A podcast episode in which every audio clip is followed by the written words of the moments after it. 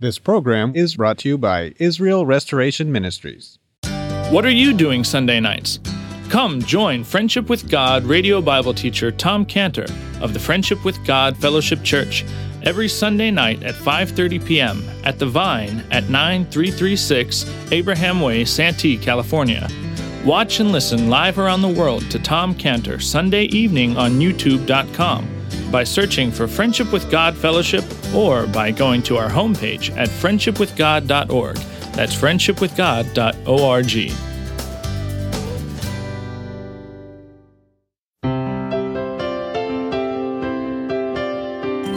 Welcome to Friendship with God with our Bible teacher Tom Cantor. Today's message and previous messages can be listened to or downloaded for free at friendshipwithgod.org. That's friendshipwithgod.org. You can also obtain free resources from Tom Cantor and view our online bookstore at friendshipwithgod.org or call us at 800 247 3051. That's 800 247 3051. Tom Cantor also has a daily devotional verse that comes out each day by email and on Facebook.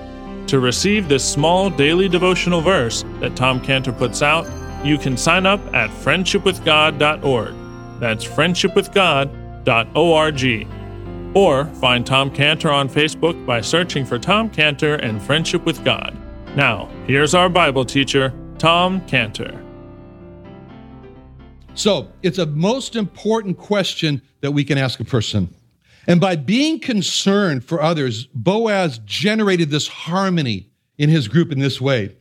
See, Boaz put the center of his attention outside of himself.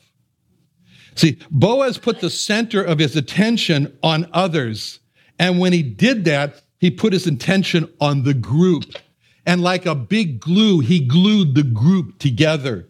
And he made himself a member of the group. That creates harmony. But on the other hand, if Boaz had put the center of attention on himself, then Boaz would be what he would be doing is he would be breaking away from the group and stand opposed to the group. And that creates discord and that creates rivalry and that breaks up the group. I mean, if you look at a group that's fallen into disharmony and fallen into division and fallen into fighting, you'll find that there's someone in the group that has focused his attention on himself on his ideas, on his direction, on his feelings, on his understanding. As he promotes his way, he breaks up that group by breaking apart from the group and he criticizes others. And the group then falls into disharmony. He misuses friendships to gain a higher position, or he pushes others down so that he can raise himself up. He exalts himself at the expense of others. Now, I've seen two types of managers at work. One manager criticizes those who work beneath them, and he does it. Why? Out of fear that someone might rise up and take his position and get a, or get a higher position than he wants. So his strategy is to put down others. That's characteristic of an insecure, proud manager that promotes disunity in the group. And on the other hand, there's another manager that praises those who are beneath him, exalts their work, gives credit to them, to their accomplishments, even to the point of esteeming others better than himself. And that's characteristic of a secure, humble manager that promotes unity in the group. Why? Why do groups fall into disharmony and break up? Because someone has centered the focus on himself and why he is different, and he has lost the focus of Boaz, which was to focus on others. By being focused on others, Boaz was building harmony within his group. But for Boaz to have done this, when Boaz to have set his focus on others, that required humility on the part of Boaz. See, for Boaz to have been so focused on Ruth's concerns as to, to said, It hath fully been showed me took a tremendous amount of humility for Boaz. I mean, this shows how Boaz was willing to empty himself. He was willing to empty himself of his own high position. This showed how Boaz was willing to not clutch his position, that he would be insulated from the problems of other people. Boaz was letting, what he was doing, he was willing to just let his position slip. Let his position slip from his grasp in order to care for the needs of others. And that took humility. The characteristic of pride is that its center is itself. Pride is self centered. Pride makes self the center and breaks away from the group, standing opposed to the group, and brings discord. Pride is the source of disharmony. Just consider in Proverbs 6, which we're all familiar with, the six things that the Lord hates. Think about those not as six things like this, but six things like this, how they're consequence. It starts off with one. These six, six uh, Proverbs 6, 16 through 19, Proverbs 6, 16. These six things does the Lord hate. Yea, seven are an abomination unto him.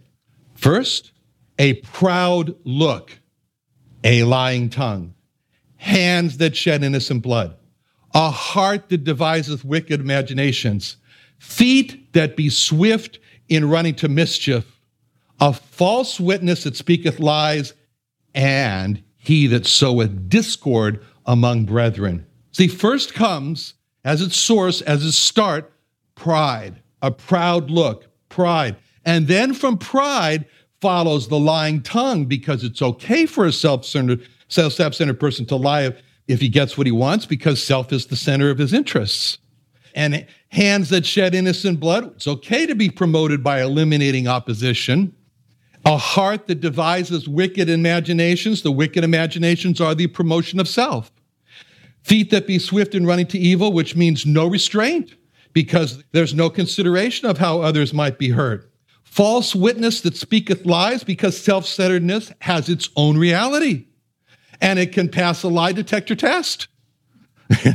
and he that soweth discord among brethren, because pride pushes itself away from the group and becomes critical of others and sows discord among brethren. See, all of this happens from pride. Pride, which is self centeredness, it's not being centered on others. And when Boaz said, It hath fully been showed me, this reveals how Boaz was centered on others and he created harmony in the group. The characteristic of humility is that its center is outside of itself. Humility is centered on others. But harmony never happens unless a group is centered on a common focus or a common interest. See, if a group says that they want to have a group just to be together, that never works. You know, the kumbaya groups don't last. They must have a common interest. You know, a bowling league exists because there's a common interest in bowling. And the central focus defines the group. For example, a bowling league, they have got common interest on, on bowling. That's the group, bowling league. A bereavement group has a common interest in, in overcoming bereavement. It's a bereavement group. But don't miss those very important word eh, when the words in verse 11 when Boaz says the word fully and all. Boaz answered in verse 11 and said unto her, It hath fully been showed me all thou hast done unto mother-in-law, etc. Those were very, very important words to understand Boaz. Because when he said fully and all, that Boaz was intensely interested to the point of wanting to know everything from the person telling him, No, don't go, sit down, tell me everything. I want to know everything about Ruth. Boaz was a man of intense interest. And we can see that in the intense interest, he took in Ruth's commitment to come, to come here, to come, come to Israel. As Boaz put it, eh, come to the Lord God. Boaz put it in verse 12. He calls you came to the Lord God of Israel, under whose wings thou art come to trust. See, that intense, that's the fully and the all, part of the fully and the all. That intense interest of Boaz in seeing Ruth and God as the God of Israel, under whose wings thou art come to trust, it reveals to us a second important principle. The more each individual in a group focuses on their common interest, the more unity and the more harmony there is in the group. See, the more each individual person in a bowling league is focused on bowling, the more united and harmonious the bowling group will be. See, the key to unity and harmony rests with each person's commitment and focus to the common interest. See, as a matter of fact, you can tell how much a group is united and how harmonious they are by how much, when they are together, they talk about their common interest. And the same is true of Boaz's group. We can see the common interest that Boaz and his reapers shared in their conversation, their prayer between Boaz and, and his reapers in verse 4. Behold, Boaz came from Bethlehem and said unto his reapers, The Lord be with you. They answered, The Lord bless thee. The Lord be with you. The Lord bless thee. That's their conversation. That's their mutual prayers. See, that shows us that the common interest between Boaz and his reapers was the Lord.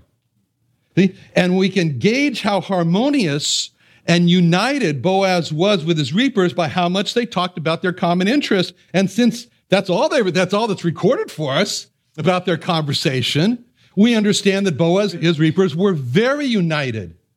They were very much together. And we can see that the common interest that Boaz had with Ruth in verse 12, the Lord recompense thy work, and a full reward be given thee of the Lord, God of Israel, under whose wings thou art come to trust. Again, the common interest between Boaz and Ruth that they both each had was the Lord. The Lord recompense thy work, the full reward be given thee of the Lord God of Israel. Boaz and Ruth had a common interest, and that was the Lord. Therefore, there was unity and harmony between Boaz and Ruth. And this common interest of the Lord brought so much harmony, so much unity between Boaz and Ruth that explains to us why Boaz would come on so strong and step out on his first meeting and call Ruth my daughter. He hadn't even met her before. And now he he's my daughter in verse 8. See, I mean, not that the Jews come on strong or anything like that. You know, I don't want to mislead you. so, what we've seen here with, with, with Boaz and his reapers and Ruth are these two principles that first, a group is defined by their common interest. And second, harmony and unity in that group is gauged by how strongly each person is involved in that common interest. Now, that means that if a group, let's call a church, and they have a common interest and meeting on Saturday instead of Sunday, then that becomes what defines them. And they may even take that as a name. And to what extent that each person in that group has a strong interest in meeting on Saturday instead of Sunday, that group will have unity and be set apart from others who do not have that interest. And there are many groups or churches with different common interests, and they will have unity based on how strongly each person is committed to that common interest. See, those two principles, defining a group by their common interest and the strength of unity, is determined by each individual of their commitment to the common interest. Those two principles present a searching question for our fellowship here at Mission Valley Community Chapel. Because regarding definition, what is the common interest that we all that, that we all have that defines our fellowship here? That's a question.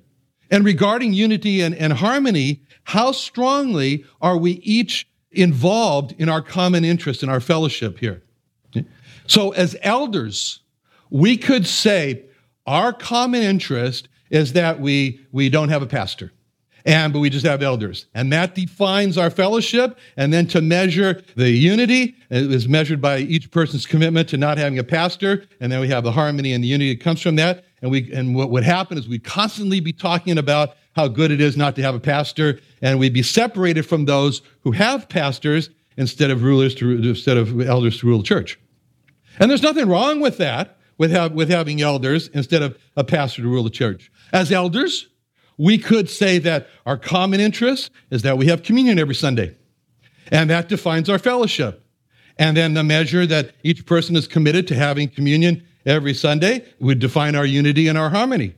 And we'd be constantly talking about having communion every Sunday, and we'd be separated from those that don't have communion every Sunday. There's nothing wrong with having communion every Sunday.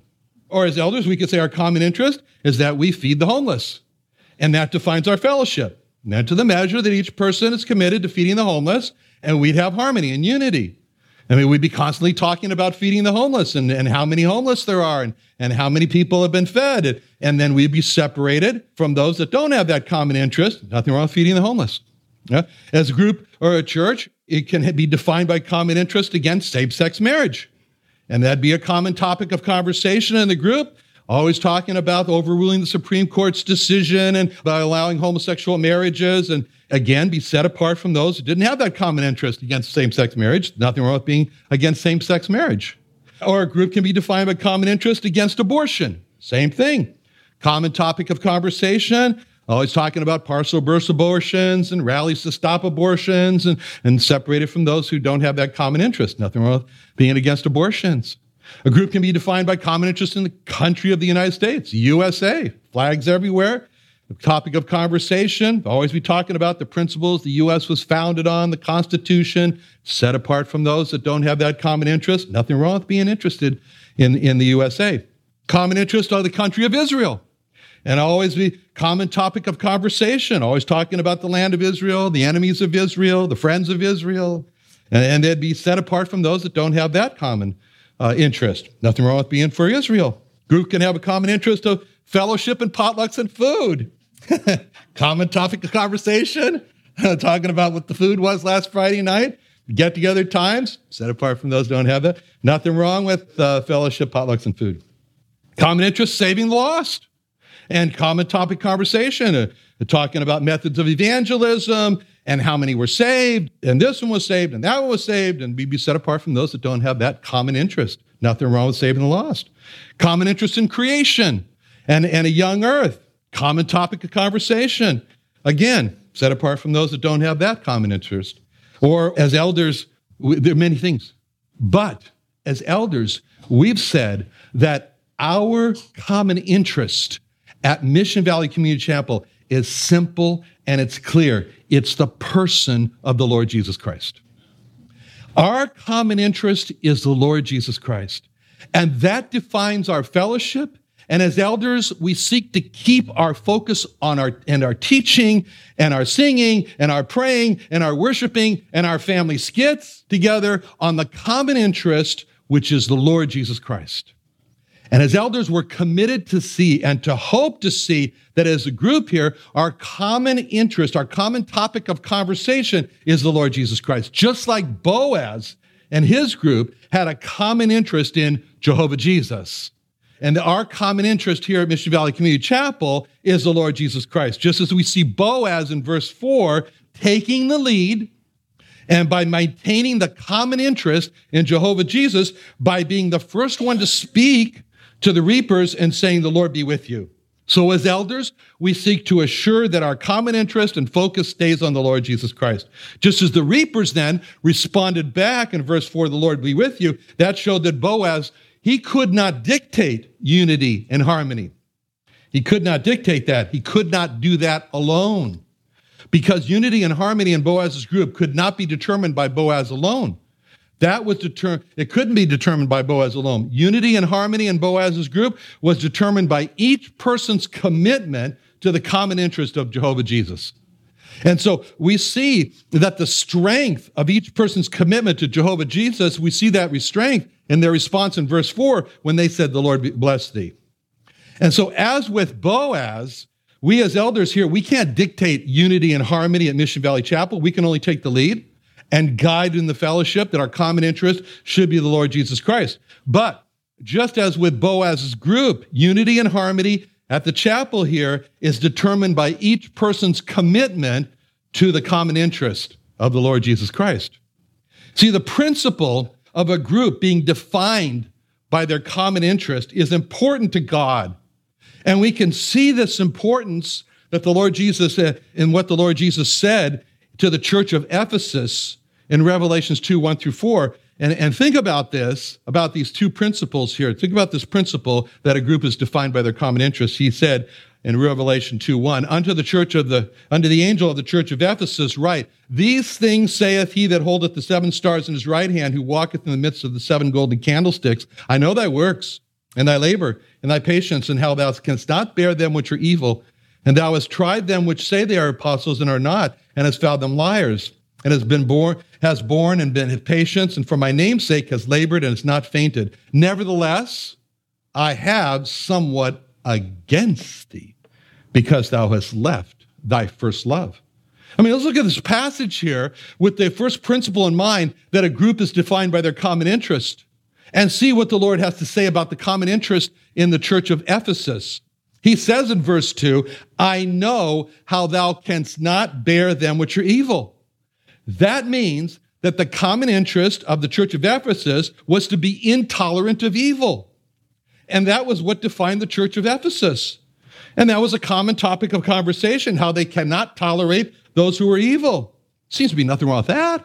What's wrong with that? There's nothing wrong with not allowing evildoers in the church. And verse 2 goes on to say, I know thou hast tried them which say they are apostles and are not, and hast found them liars. That means that the common interest of the church of Ephesus was to use discernment and to identify false teachers and, and found them to be liars. And that's what defined the church of Ephesus. And that was the common topic of conversation how they can't tolerate those who are false teachers and are liars. There's nothing wrong with that. There's nothing wrong with using discernment to identify false teachers and liars. See, verse 2 and 3 I know thou hast borne and has patience, and for my name's sake has labored and has not fainted. That means the common interest of the church of Ephesus was to patiently and diligently work for the Lord Jesus Christ. And that's what defined the church of Ephesus. And that was the common topic of conversation. They constantly talk about all the work they were doing for the Lord for the Lord Jesus, and, and maybe they were building homes for believers, I don't know, or looking after the needs of believers, and, and they were talking about it, and their conversation centered around the work they were all doing. There's nothing wrong with that. Seems to be nothing wrong with that. There's nothing wrong with working for the Lord. See, all those things, not allowing evildoers in the church, finding out who are false teachers and evil, um, patiently and diligently working for the Lord Jesus those were all the common interests of the, that define the church of Ephesus. Instead of being called the church of Ephesus, they might as well have been called the church of no evildoers, or the church of no false teachers or liars, or the church of workers for the Lord Jesus. But when the Lord Jesus looked at all of those common interests, he looked at all those titles, he said in verse 4, I have somewhat against thee. You say, against? How can you be against no evildoers? You're against no false teachers or liars. You're against working for the Lord. He said, Yes. Because when the Lord looked down, and looked at the common interests, he said, I have somewhat against thee. And the Lord looked at what defined them, and he said, I have somewhat against thee. Because the Lord wanted the church of Ephesus to be named the church of first love. That's what he wanted. He wanted them to be the church of first love because the Lord wanted the church of Ephesus to have the one common interest that everyone had that common interest of a fervent love for the Lord Jesus Christ.